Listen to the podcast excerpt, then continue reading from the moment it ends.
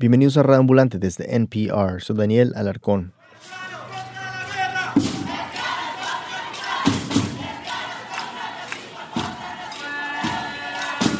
El audio que escuchan lo grabó Luis Fernando Vargas, nuestro editor asistente. Eso fue el 9 de enero del 2018 en San José, Costa Rica, y lo que oyen es un grupo de más de 100 personas de la comunidad LGTBI. Están cantando Lesbianas contra la guerra, lesbianas contra el capital, lesbianas contra el racismo. Pero no era una protesta, sino una celebración. Estaban en la Fuente de la Hispanidad, un lugar simbólico porque es donde todo el mundo se reúne a festejar cuando gana la selección nacional de fútbol o después de una elección. Y es que más temprano ese mismo día, la Corte Interamericana de Derechos Humanos dijo que Costa Rica debía reconocer el cambio de nombre y de sexo en los documentos oficiales de las personas trans. Pero no solo eso, también pidió que se les garantice a las parejas del mismo sexo los mismos derechos que a las parejas heterosexuales, incluido el matrimonio. Este es Luis Fernando. El Estado de Costa Rica le había preguntado a la Corte cómo debía manejar las demandas de la comunidad LGTBI. Y como el país siempre ha seguido las recomendaciones de la Corte, había motivos para festejar. Había sido una lucha de décadas y ese martes se sentía como una victoria.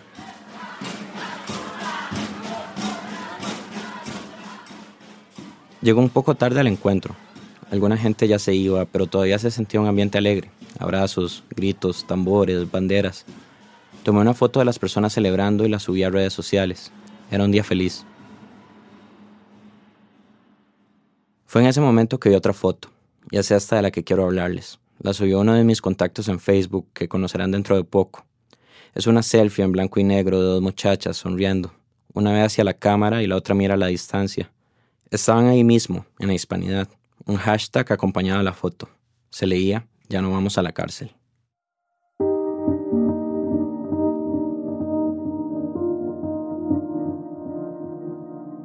Y esa es la historia que nos va a contar Luis Fernando, la que está detrás de esa imagen, de esas dos chicas.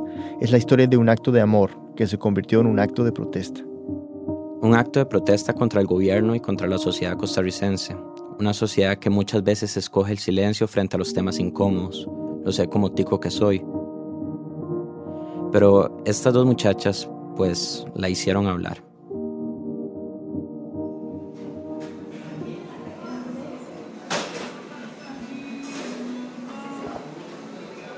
Las mujeres de la foto se llaman Yasmín Elizondo y Laura Flores Estrada, pero las conocen como Jazz y Lalai. Estas son ellas. O sea, estás escuchando. Yo reteo más, pero tú quieres cobrarle más a todo el mundo. No es verdad. Yo quiero darle valor a las cosas. Para que las identifiquen. La ley es la que acusa a Jazz de ser más capitalista que ella. Y Jazz es la que dice que solo quiere darle valor a las cosas. Bromean sobre su negocio, el árbol de seda, un restaurante vegetariano en el centro de San José. La ley es la chef y Jazz maneja el bar de jugos naturales y también ayuda a atender a los clientes. Son más de las 10 de la noche y ya están cerrando. El restaurante está en una zona cada día más gentrificada. Es una casa vieja, grande, acogedora, con diferentes salones. Y Jazz y Lalai están casadas, pero desde hace casi tres años, mucho antes de que la corte se pronunciara.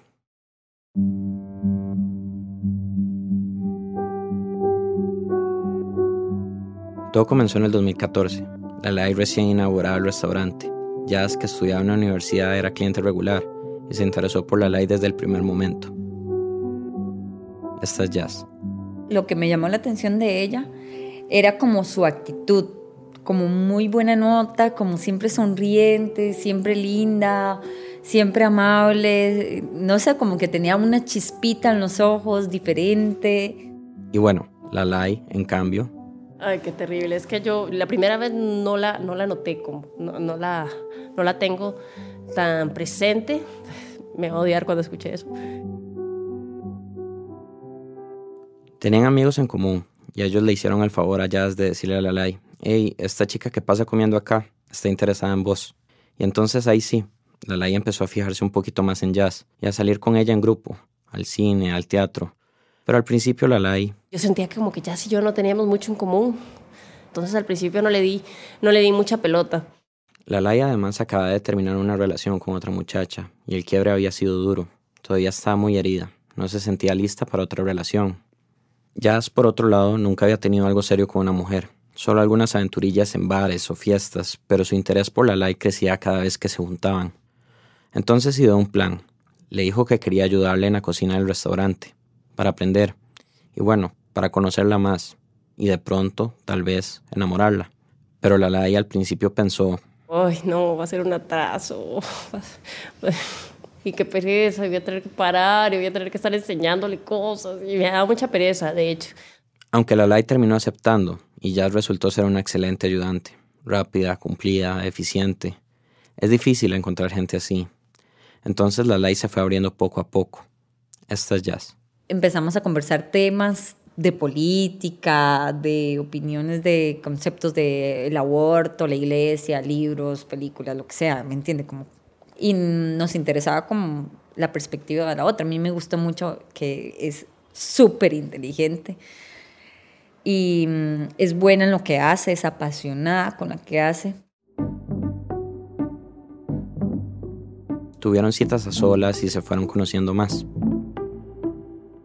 Después se dieron su primer beso y todo se movió muy rápido. Fue una conexión intensa. La relación de Jazz y Lalai es un ejemplo de cómo, extrañamente, dos personas que vienen de lugares muy distintos se encuentran una en la otra. Esos casos en que se mira al otro y se ve un reflejo. Lalai viene de una familia acomodada, mientras que Jazz no. Creció en una familia bastante humilde, pero las familias de ambas eran muy conservadoras. Tal vez la de Lalai un poco más, pues eran del Opus Dei. Cuando Lalai tenía 11 años, se obsesionó con una compañerita de su clase. Todos los días la llamaba, insistentemente, hasta que la mamá de su amiguita le prohibió hablar con ella. Y llegó el punto en que... Se corrió el rumor en toda la escuela de que yo era lesbiana, entonces cuando tenía 11 años no tenía amigos. Y su mamá, siempre tenía comentarios negativos para las lesbianas, o sea, me, tenía, me, dijo que nunca jamás me hiciera amiga de una lesbiana porque era el peor tipo de gente. Su adolescencia fue una época muy dura, creció estando sola, muy aislada de todos. Se obligó a salir con hombres, un poco buscando la aprobación de su mamá, pero realmente no conectaba con ellos, hasta que ya, cuando tenía más de 20 años, fue honesta consigo misma. Y ahí fue como, no, no, yo soy lesbiana, o sea, eso, eso es. O sea, todo ese tiempo lo que me han gustado son las mujeres. Lalai tiene nacionalidad española porque nació ahí, pero su familia se vino a Costa Rica cuando ella tenía seis años. Entonces, a los 22, aprovechó y se fue a vivir un tiempo a España. Quería alejarse de la homofobia de su mamá y por primera vez ser realmente libre, experimentar. Era el lugar perfecto, era como un buen momento para ya aceptarme a mí misma, pero no tuve suerte, no tuve ningún es que de, era eh, novata, ¿cómo, cómo iba a, a ligarme a una chica? No tenía ni la menor idea. Mientras vivía en España, se lo confesó a sus hermanos, que eran muy liberales, y la apoyaron completamente. Sintió un alivio enorme. Pero la ley duró muy poco en Europa, solo unos meses. Volvió a Costa Rica en el 2009, huyendo de la crisis económica. Al poco tiempo de haber regresado, recibió un mensaje por teléfono de uno de sus hermanos. Chini, mami sabe. Y yo, ok, era un martes, me acuerdo. Tenía, ese día tenía cita con la psicóloga y dije, ok, me voy a matar. Me, me voy a matar, o sea, ya mi mamá lo sabe. Su mamá se había metido a leer sus correos electrónicos y leyó unas correspondencias con un amigo gay de España, donde ella hablaba explícitamente de ser lesbiana. Ese día lo habló con su psicóloga. Ella la calmó un poco, pero cuando llegó a su casa su mamá la recibió muy mal le dijo que... Sentía náuseas de solo pensarlo y que nunca me quería ver de la mano de una mujer y que nunca quería que le dijeran que me habían visto con una chica y que yo le daba asco. Y no, no, fue terrible, terrible. Eh, no me habló por varios días y me hacía sentir miserable, digamos. La Lai vivía con su mamá y pues decir que la situación era muy tensa es decir poco. Necesitaba salir de ahí rápido. Al igual que Lalai, Jazz me comentó que ella, cuando niña, era solitaria, nunca logró encajar y casi no tenía amigos. Su mamá se había separado de su papá cuando ella estaba muy pequeña y se había casado de nuevo. Y en la adolescencia empezó a hacerse preguntas. Como, ¿qué pasa si me gustan las chicas? ¿Verdad? Tenía curiosidad, pero igualmente era como impensable. Mi padrastro habló conmigo una vez, por ejemplo, y me dijo claramente que eso era malo. No sabe muy bien por qué su padrastro le dijo eso, cree que tal vez vio en ella alguna conducta que le parecía, entre comillas, rara. Y a Jazz no le parece del todo extraño, porque era casi obvio que ella... Tenía más conexión con las mujeres que con los madres. Los madres era como para vacilar y para joder. Y mientras que para Lalai la reprobación por su orientación sexual venía solo de su familia, para Jazz también venía desde adentro, desde ella misma. Jazz creció siendo muy católica y sentía mucha culpa. Conversaba sobre el tema con un amigo que también era gay, pero que como a ella le generaba conflicto. El amigo le decía que son un demonio, que, que había que evitarlo, que, que Dios nos podía curar, que Dios nos podía salvar, que esto y lo otro. Y al final de cuentas, obviamente ninguno de los dos pudo modificar lo que sentía en especial cuando Jazz conoció a Lalai. A mí me han gustado muchas chicas, también me han gustado chicos, pero yo me enamoré de Lalai, o sea, nunca me había pasado lo que me pasó con ella. En ese momento pensó que lo mejor era ser honesta con su familia. Por la universidad ya se había ido a vivir sola al centro de San José. Entonces viajó a Pérez Celedón, la ciudad pequeña donde nació, y al llegar se lo dijo a su mamá al principio como que no reaccionó, fue eso raro, como que mi mamá reacciona mucho con negación. Luego de que pasó ya que lo, logró entender lo que yo le había dicho y que logró reaccionar, me dijo, no me hable más de esto. Eh, yo espero que en algún momento recapacite y se le pase, como se le ha pasado, como todas esas etapas que ha tenido. Su mamá le contó a su hija menor y ella llamó a Jazz a decirle que como se me ocurría a mí hacerlo eso a mami y, o sea, me trató pero malísimo, malísimo. Y desde esa vez, ir a Pérez Celedón a visitar a su familia es muy diferente a lo que era antes. Me hace demasiado daño, digamos. Cuando yo voy allá no me siento, no me siento en casa, la verdad. Fue por ese sufrimiento, el sufrimiento de ser rechazadas por quienes eran, que Jazz y Lalai se dieron cuenta de que no estaban solas. Esta es Lalai. Bueno, yo es que yo sentí que por primera vez en mi vida podía ser sincera con alguien. Que no me iba a juzgar, no, que me aceptaba tal como era. Y este, nunca me había pasado, yo nunca había sido completamente honesta con nadie. Y desde entonces no volvieron a estar la una sin la otra. La Lay estaba viviendo con su mamá cuando empezaron su relación y bueno, como se podrán imaginar, su mamá no estaba nada feliz. Ya sentía el rechazo cada vez que iba a esa casa, hasta que un día la mamá de Lalai dijo, no, ella no puede volver. Y entonces nosotros dijimos, bueno, nosotros queremos estar juntas. Si usted no quiere, entonces nos vamos nosotras. Y eso fue lo que hicimos, de hecho. Ya llevaban seis meses juntas cuando se mudaron al lugar que las había unido, el árbol de seda, el restaurante. Todavía quedaban unos cuartos desocupados y fue ahí que decidieron hacer un pequeño hogar, con sus perros y gatos, una cama, libros, velas, adornos. Se sintió como el inicio de una nueva vida, con cientos de posibilidades, libres. A los pocos días fueron a la Marcha de la Diversidad, que se hace cada junio para celebrar el orgullo de la comunidad LGTBI. Terminaron comiendo con varias gente que habían conocido durante la actividad y durante la conversación surgió un dato curioso de Jazz. Desde que yo tengo 12 años, tengo un error en la cédula, dice masculino. Entonces, después de mi primera cédula de menor, todas, o sea, todos los registros que yo tengo de papeles dice masculino. Pero a Jazz nunca le importó.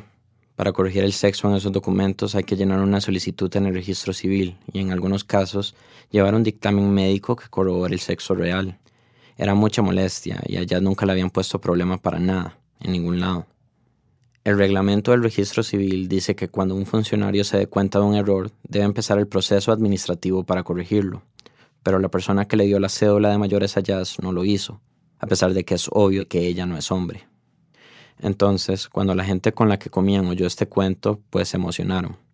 Mucho dijeron como, pero es que pero casarse. Y yo, sé, ya le dije eso. Y sí, insisten que, que no se puede. La ley ya se lo había propuesto antes de esa conversación, pero ya no terminaba de convencerse de que podían hacerlo. Sin embargo, lo hablaron en grupo. Técnicamente, es decir, legalmente, eran hombre y mujer. Si encontraban a un notario dispuesto a ayudarlas, podrían intentarlo. Y ambas reflexionaron. Sabían lo que querían, una vida juntas. Entonces, ¿Por qué no? Y al final quedamos en que sí, vamos a, vamos a hacerlo, vamos a hacerlo. Decidieron esperar un mes para pensarlo bien, pues... Tampoco la idea era mantenerlo en secreto, porque podríamos haberlo mantenido en secreto y pasar como cualquier pareja heterosexual. Pero no, no, es que tenía que ser público. La gente tenía que saberlo. Estaban desafiando el concepto de familia que planteaba la ley de Costa Rica y parte de la sociedad. Sí sabíamos que se iba a armar, se iba a armar algo, ¿verdad? Sí sabíamos que, que era un acto político, que además estábamos exigiendo algo. Exigiendo igualdad, tener los mismos derechos que las parejas heterosexuales, no más, no menos. Pero el hermano mayor de la ley, que es abogado y ha sido diputado, fue uno de los primeros en advertirles que tenían que tener mucho cuidado. Fue como, ok, piénsenlo bien, ¿verdad? Nos dijo que se nos iba a tirar encima un montón de gente conservadora. Este, nos dio miedo, nos retractamos en ese, eh, en ese mes. Como, no, no, la verdad es que ya no quiero hacerlo. Porque el Código Penal dice que puede haber una sentencia entre seis meses y tres años de cárcel para los que contraigan matrimonio sabiendo que existe un impedimento legal. Y bueno, en los documentos ya si la ley eran masculino y femenino, pero obviamente, por su biología, ambas caen en la definición de mujer y el Código de Familia costarricense es muy claro. Dos personas del mismo sexo no se pueden casar. Estaban en una situación compleja, donde todo era incierto, porque no sabían si el Estado costarricense las trataría acorde a su cuerpo o a lo que estaba en los papeles. Pero bueno, las condiciones eran tan inusuales, tan extraordinarias, que después de pensarlo bien, finalmente... Nosotros dijimos, Daisy, la verdad es que tenemos una oportunidad, ¿por qué no hacerlo? Tal vez funcione. Empezaron a buscar notarios. Todos la rechazaban de primera entrada, pero una amiga les dio el contacto de este señor. Me llamo Marco Castillo Rojas, soy abogado y notario y he sido eh, y soy activista eh, por los derechos LGBTI desde hace más o menos unos 30, 31 años. Marco es bastante conocido en el ámbito del activismo porque ha fundado y liderado varias organizaciones. Pero Jazz y Lalai no sabían quién era. Ellas no andan metidas en esos grupos.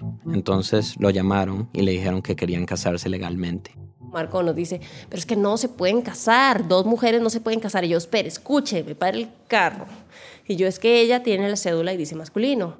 Y yo no tuve dudas en casarles porque eh, el papelitos mandan, ¿verdad? O sea, como que nos dijo, bueno, pero eso está prohibido ante la ley, ¿verdad? Se lo saben, pero eh, si todos los papeles están bien, pues yo me mando, hagámoslo. Yo estaba casando a un hombre y una mujer. Un notario no tiene por qué, no sé cómo decirlo, desnudar a una persona para ver qué sexo tiene. Yo he casado no sé cuántas parejas, 100 mm, o más, y yo nunca me he puesto a decir, a ver, revisarle los genitales a nadie. Y entonces el maestro dijo, sí, está bien, son, vea, entonces sí, no hay ningún problema, yo, la, yo las caso, eh, serían 100 mil colones y yo no sé qué cosas, ¿verdad? Y, y listo. Hicieron la boda en el restaurante. Fue un sábado de julio del 2015, en la noche. Invitaron a cerca de 25 personas. No invité a nadie de mi familia porque obviamente nadie iba a querer venir. Lalai, en cambio, todavía mantenía contacto regular con su mamá, a pesar de las tensiones entre ellas, y ahí estuvo, puntual, apoyándola. Lalai preparó la comida y ya la decoración. Fue sencillo, íntimo.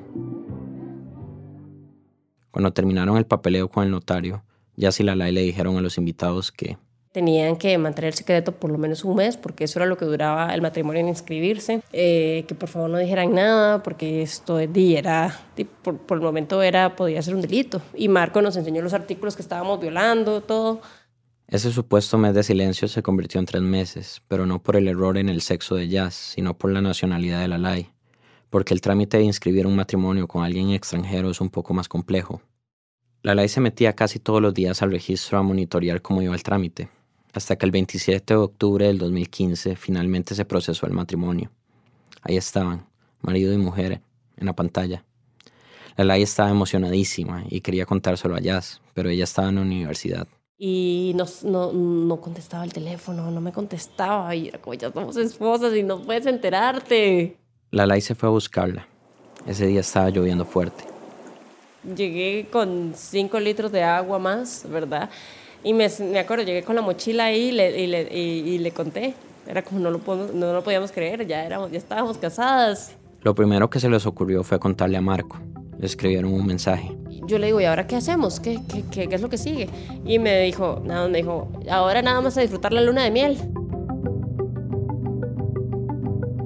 Y es que esa luna de miel iba a incluir a todo el país. Una pausa y volvemos.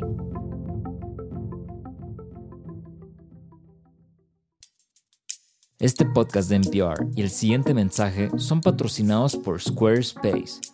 El destino llama. Dice que necesitas una nueva página web.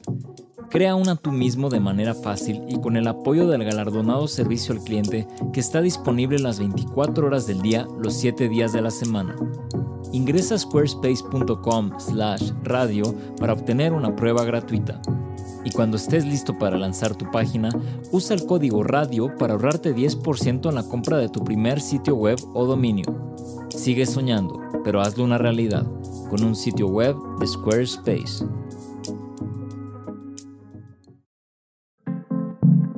Este podcast de NPR y el siguiente mensaje son patrocinados por Sleep Number.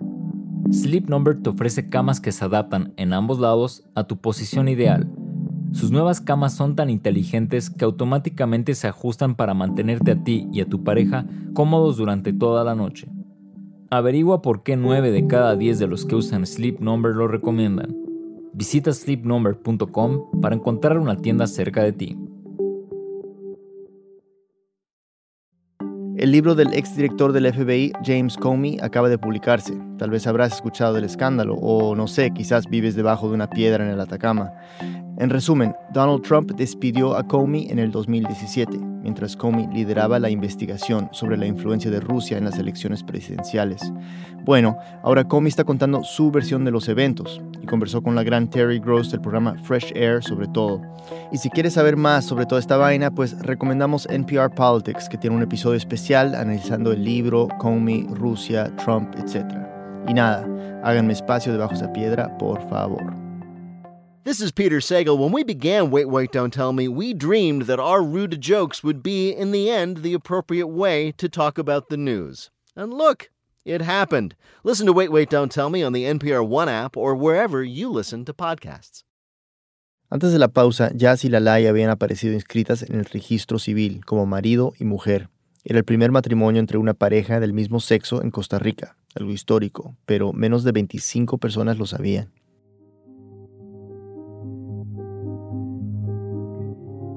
Muchas veces la vida te pone en lugares y situaciones que no puedes prever.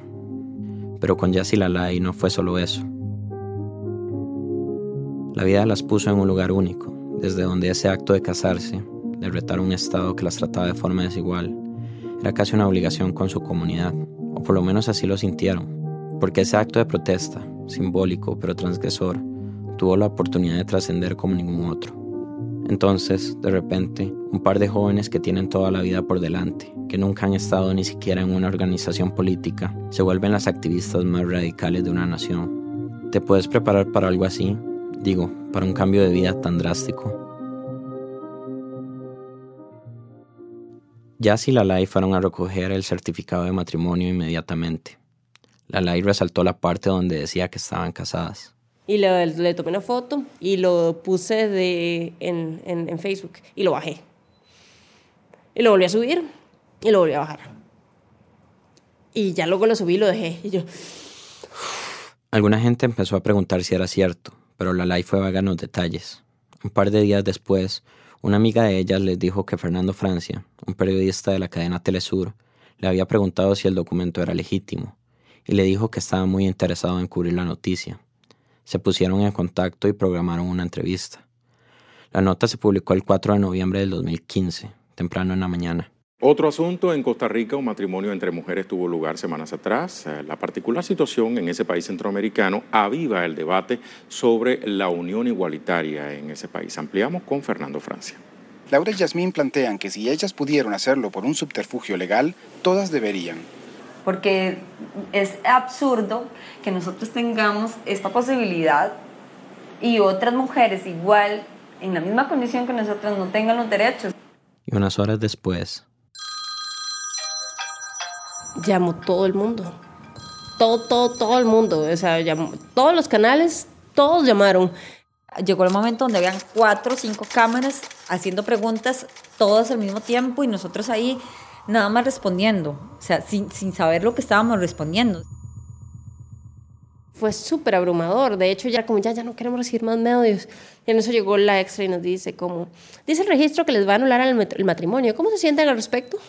Y yo como, ya, ya, se acabó, ya, váyanse todos, ya no quiero hablar nada, ya, váyanse, váyanse, váyanse. Y ya sea como, no, tranquila, tenemos que contestar. La Extra es un periódico nacional y la periodista se estaba refiriendo a las declaraciones que dio el director del registro civil, Luis Bolaños, cuando explotó la noticia. Este es Bolaños. Mañana mismo estaríamos iniciando un procedimiento para, para hacer la corrección en el asiento de nacimiento en cuanto al sexo de la persona. Bolaños, además, dijo que el error se dio por un problema de digitación en el 2003 y que habían fallado los controles de calidad de la institución. Miembros del Frente por los Derechos Igualitarios llegaron al restaurante esa noche. Y nos asustaron un montón, nos dijeron, madre, ustedes debieron informarse antes, debieron tener una estrategia política, eh, incluso ustedes podrían tener consecuencias legales, están estos caminos, pero como que dijimos, bueno, eso es un camino, pero no es, es una posibilidad, nada más, no va a pasar. Y es verdad que no tenían una estrategia. Y no tenemos ni abogado, o sea, así, de, de, de, tontas, ¿me entienden? No planeamos todo eso. No dormimos bien esa noche. Y, y, entonces las dos pensábamos, pero ¿qué hicimos? ¿Qué hicimos? Metimos la pata, o sea, no debimos haber hecho esto. Y bueno, el peor escenario posible que les plantearon. Sí pasó. Todo eso que nos advirtieron pasó. El registro civil las demandó penalmente, y no solo a ellas, sino a Marco, el abogado que las casó, y a los dos testigos de la boda. Ok, nos vamos a tener que meter un poco en territorio de leyes, pero vamos a tratar de hacerlo lo más sencillo posible. Como ya habíamos dicho, el matrimonio entre parejas del mismo sexo está prohibido por el actual Código de Familia, y casarse ilegalmente es un delito penal, o sea, había posibilidades de que todos fueran a la cárcel. Y bueno, por ley, los funcionarios del registro civil cuando tengan conocimiento de delitos, tienen la obligación imperiosa de denunciarlo este es Gustavo Román, asesor político del Tribunal Supremo de Elecciones, el ente a cargo del registro civil. Pedí hablar con Luis Bolaños, el director del registro, pero la sala de prensa me comunicó con Román.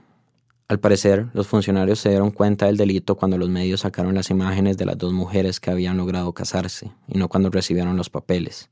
Y en pleno escándalo, los medios anunciaron que, la entidad también abrió una investigación administrativa para determinar quién o quiénes del registro civil aceptaron los documentos de este matrimonio, ya que según aseguran, jamás tuvo que aprobarse dicha unión.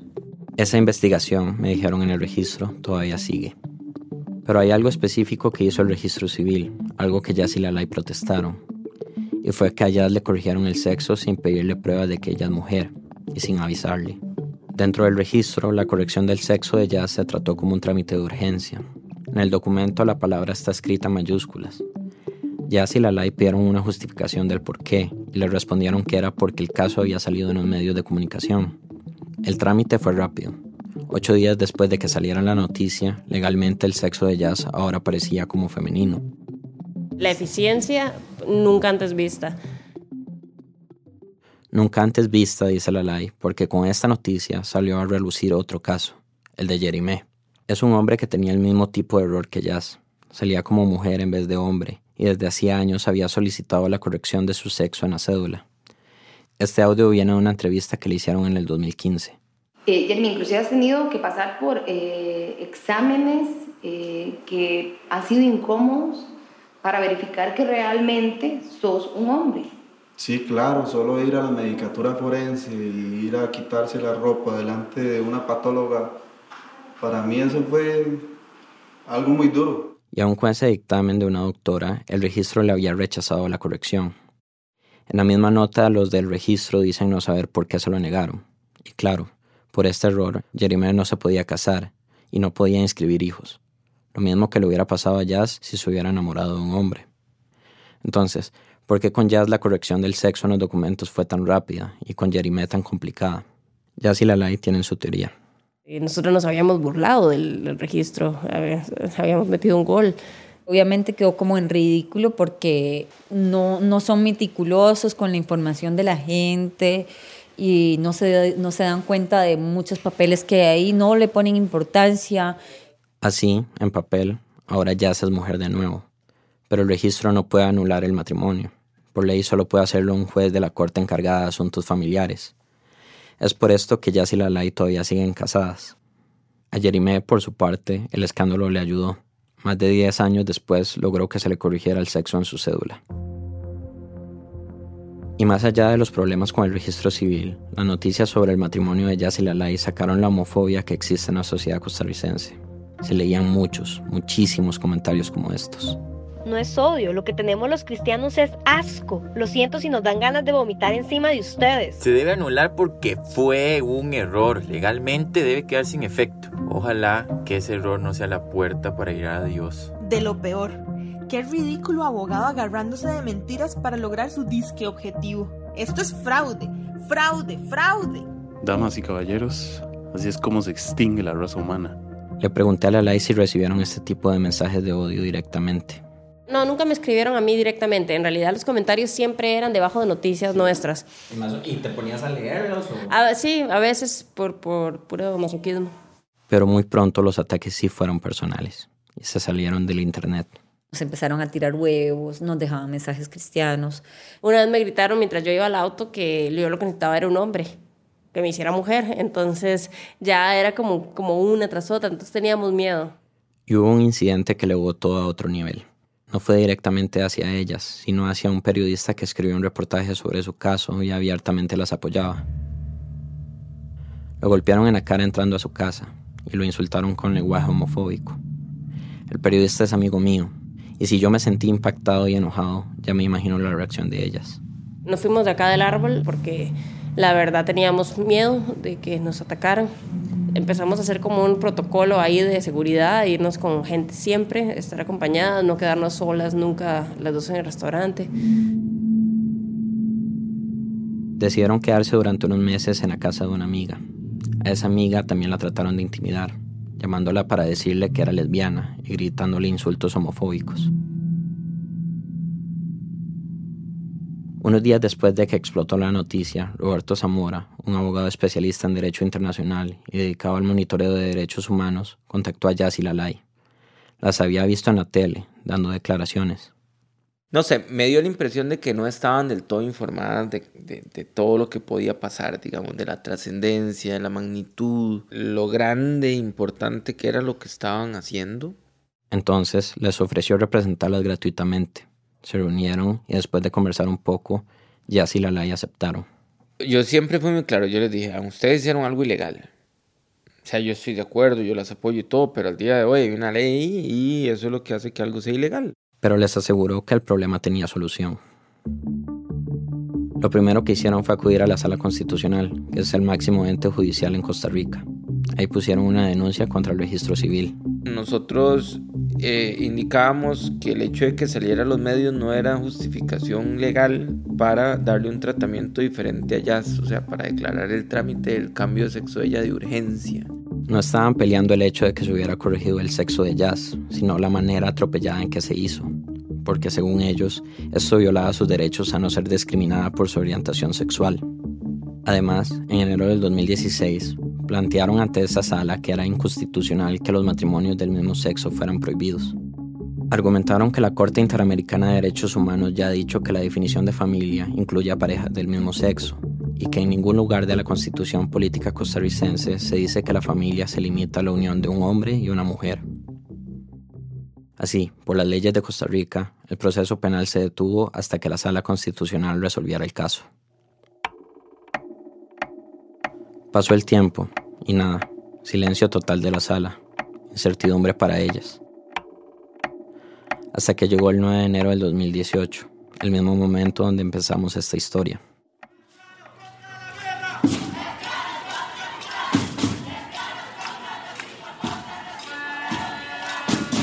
Ese día que la corte dijo que en Costa Rica debe aprobarse el matrimonio igualitario, y obviamente ellas fueron a celebrar estaba alguna emoción que no, no cabía en mí, no dejaba de hablar de eso, fuimos a ir a como para que vamos a ir a la cárcel.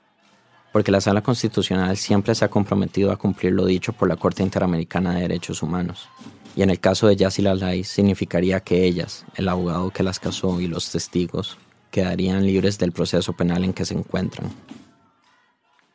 Su abogado, Roberto, lo explica así. Si se tiene por entendido que se elimina la prohibición, entonces no tiene ningún sentido sancionar. Porque eh, se habría mentido sobre algo que al final ya no era ilegal. Pero a veces tengo un poco de miedo porque siento que es demasiado bueno para ser verdad. Y tengo un poco de miedo de toda la gente llena de odio que ha estado eh, manifestándose en contra. Eh, eso me da mis, mis reservas. Todo lo que acaban de escuchar hasta ahora fueron conversaciones que tuve con Yassi Lalay en enero de este año 2018, pocos días después de que la Corte diera su respuesta, justo en la recta final de las elecciones presidenciales. Si tenemos que salirnos de la Corte, si tenemos que salirnos de la OEA para que se respete nuestra soberanía y para que se respete la vida, porque escúcheme bien, después de esto lo que viene es la imposición del aborto, téngalo por seguro. Después de esto es la Corte diciendo tiene que aprobarse el aborto en todas sus formas en Costa Rica. Se lo aseguro que eso es lo que sigue. Así que si tenemos que salirnos de la OEA, nos salimos de la OEA. Este es Fabricio Alvarado es un periodista que no terminó sus estudios y un predicador y cantante evangélico.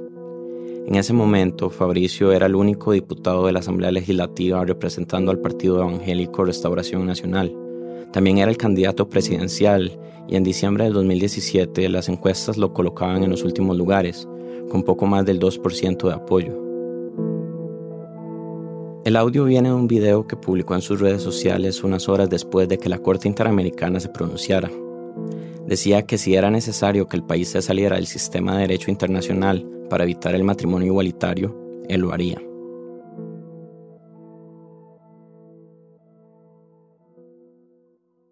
Fabricio no tenía un plan de gobierno con propuestas concretas ni un equipo.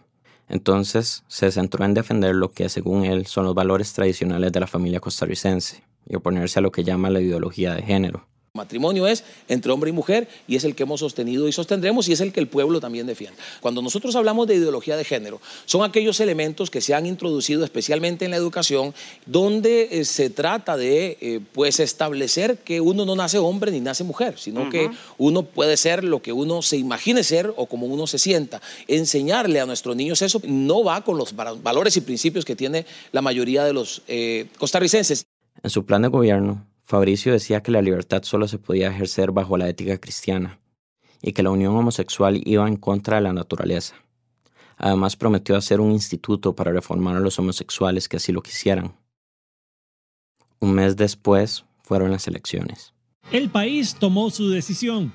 Fabricio Alvarado del Partido Restauración Nacional y Carlos Alvarado del PAC irán a una segunda ronda para elegir al nuevo presidente de Costa Rica el próximo primero de abril. Y sí, contrario a lo que habían mostrado las encuestas en diciembre, Fabricio quedó en primer lugar, con casi el 25% de los votos. No fueron lo suficientes para ser declarado presidente, pero sí para poder pasar a una segunda vuelta. Aún así, su partido obtuvo la segunda bancada más grande de diputados en el Parlamento, algo que ningún otro grupo evangélico había logrado. El contrincante, Carlos Alvarado, representaba al partido oficialista, Acción Ciudadana, que obtuvo menos diputados que el partido evangélico. La gente estaba descontenta con el gobierno. El escándalo más grande de corrupción del país, que involucró a la presidencia, el Poder Judicial, a la Asamblea Legislativa y los bancos del Estado, se destapó meses antes. Además, los crímenes y la violencia aumentaron, el déficit fiscal no se controló y la pobreza se mantuvo en niveles similares y entre la corrupción del partido de Carlos y la poca preparación de Fabricio para ser presidente, algo se volvió parte central de la discusión pública, los derechos de las personas LGTBI. Este es Carlos Alvarado. Las relaciones entre los individuos y el Estado deben ser normadas por el principio de igualdad y desde ese punto de vista es que apoyo el matrimonio civil igualitario. El país se dividió. Fabricio contra Carlos, un fanático religioso conservador y de derecha contra un candidato de centro con ideas progresistas en derechos humanos. Volví a hablar con la y Jazz para saber cómo se sentían. Me contaron que tenían miedo de que Fabricio quedara electo en especial por la represión del Estado contra nosotras personalmente y además eh, la represión contra todas las personas diversas en general. Porque de los matones se, se envalentonan cuando el líder más poderoso, digamos, del país, el que representa el país, eh, da un permiso tácito, ¿verdad?, para discriminar. Una de las encuestas de más credibilidad, hecha por un instituto de la Universidad de Costa Rica, ponía a ambos candidatos en un empate técnico. La población indecisa definiría al ganador. Y después de dos meses de atención social, el primero de abril, la gente fue a las urnas de nuevo para elegir a su gobernante. Esa misma noche, el presidente del Tribunal Supremo de Elecciones dio el primer informe. Se habían contado el 90% de los votos. Votos válidos por partido político. Acción Ciudadana, 1.205.864 votos para un 60,66% del total. Restauración Nacional, 782.009, es decir, 39,33%. Carlos Alvarado era el presidente electo. Fue una victoria aplastante. El lugar donde los votantes se reunieron para recibir los resultados estalló.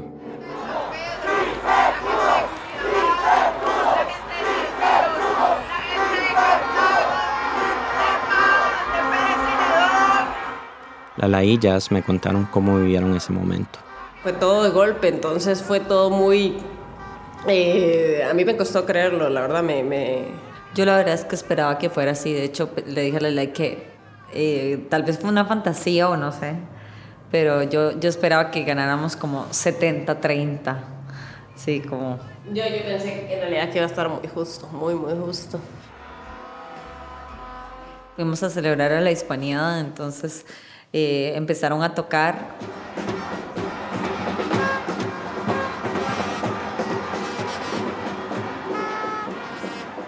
Y lloré porque me tocó las fibras, así estaba demasiado. Era un grupo de, de, de chicas y chicos con tambores y ay, fue maravilloso.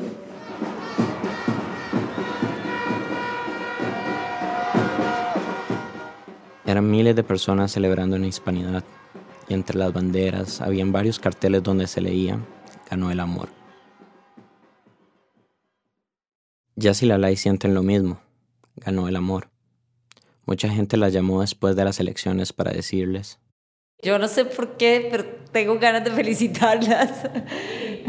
Y también como decirnos que, que pensaron en nosotras, que la primera, las primeras personas que pensaron eran nosotras cuando ganaron y, y, nos han escrito montones y, y, hoy han venido varios clientes a decir como ya no van a tener que irse.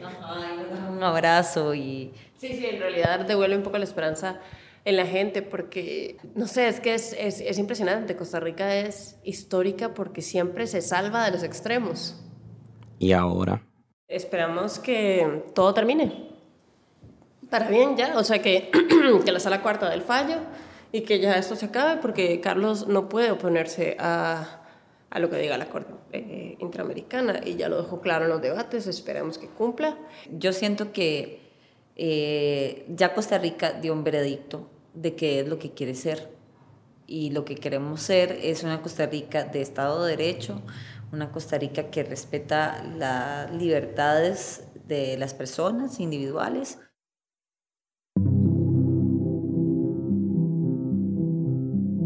Después de toda esta historia, después de estos años que mezclaron angustia y felicidad, tenía una pregunta más.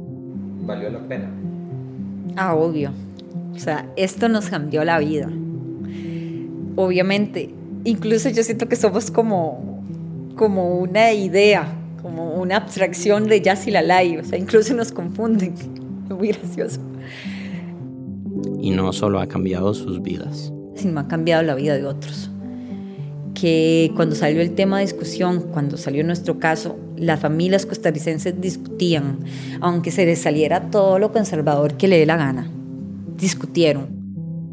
Tampoco es que, como que es tuanis andar exhibiendo la vida de una, ¿verdad? Pero, pero si, si ayuda en algo, vamos a dar nuestros, testimonios de vida para otros países y para personas acá también y todo, porque y esto es darle esperanza a la gente de que de pronto una persona o dos personas pueden cambiar una realidad con una acción pequeña o una acción más grande. Y de eso no me arrepiento y lo vamos a seguir haciendo, de hecho.